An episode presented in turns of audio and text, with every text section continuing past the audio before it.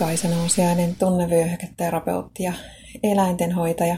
Teen ihmisille tunnevyöhyketerapiahoitoja ja mentaalista valmennusta ja eläimille, pääsääntöisesti koirille, kehohoitoja mun Helsingin Kumpulan toimitilassa. Moi, Kaisa täällä.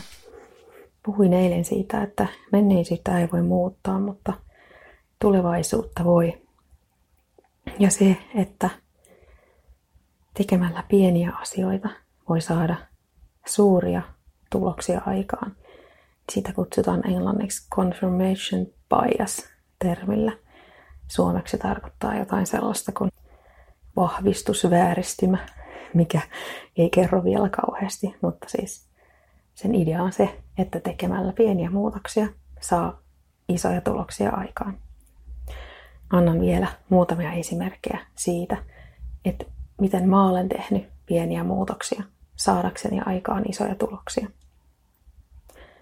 Mä päätin, että aina kun mä käyn koulutuksissa, kun mä menen töihin, kun mä menen mihin tahansa paikkaan, jossa on muita ihmisiä, mä tervehdin ja kerron itsestäni jotain, jos, jos siis ei ole ennestään tuttuja ihmisiä siellä en enää vaan saavu paikalle ja hiiviskele seinän vieressä niin kuin tein aikaisemmin, vaan menen vaan puhumaan ihmisten kanssa.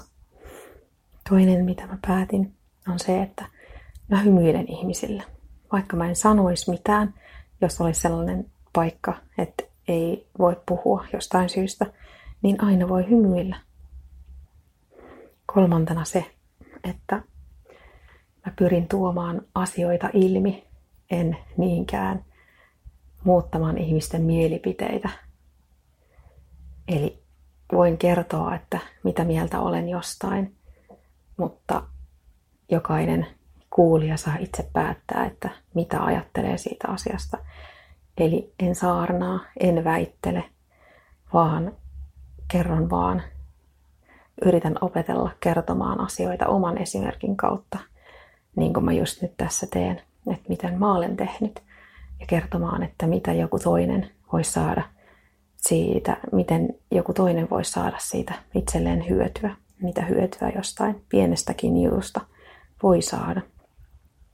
Neljänneksi, mä olen järjestelmällinen ihminen ja tykkään, että tavarat on paikallaan ja on joutunut ajan puutteen ja oman väsymyksen takia välillä lipsumaan siitä ja sitten ahdistun, kun työpöytä on sekaisin, niin päätin, että vaikka mä olisin kuinka väsynyt, vaikka tuntuisi, että ei olisi aikaa, tavarat on laitettava paikalleen, niin silloin mua ei ahdista se epäjärjestys. Eli mun on paljon helpompi olla, kun mä käytän sen kaksi sekuntia siihen, että mä laitan sen tavaran paikalleen sen sijasta, että jättäisin sen vaan johonkin.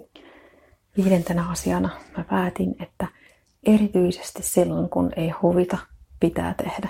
Varsinkin niinä päivinä, kun on tosi väsynyt, mikään ei oikein kiinnosta, niin varsinkin niinä päivinä pitää harrastaa liikuntaa. Ja olen huomannut sen, että kun mä niin teen, se loppupäivä, jos mä aloitan sillä liikunnalla, se loppupäivä menee paljon paremmin. On paljon parempi olla sen jälkeen, kun sen hetken aikaa rasittaa lihaksia ja purkaa sitä omaa turhautumista siihen että laittaa lihaksissa veren kiertämään.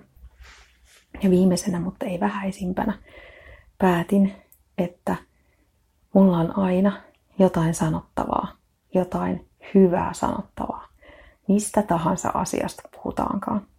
Eli jos puhutaan mistä tahansa asiasta, niin multa saa jonkun positiivisen näkökulman. On tosi helppoa sortua siihen, että valittaa kaikesta, kaikista niistä asioista, jotka itseään ärsyttää, jotka ei tunnu mukavilta, jotka vie voimia. Mutta siitä huolimatta niistä kaikista asioista löytyy jotain hyviä puolia. Ja ennemmin niistä kannattaa puhua. Mieluummin vielä ääneen, kun äänettä itselleen valittaa, että nee, nee, nee, nee, nee, tämä, tämä ja tämä asia on huonosti. Jos päinvastoin puhuu ääneen, kuinka mukava juttu se itse asiassa on, niin samalla kouluttaa omia aivojaan ajattelemaan uudella tavalla, toimimaan uudella tavalla. Nämä muutama esimerkki on tosi pieniä asioita, mutta ne voi saada aikaan tosi isoja muutoksia. Kiitos kun kuuntelit.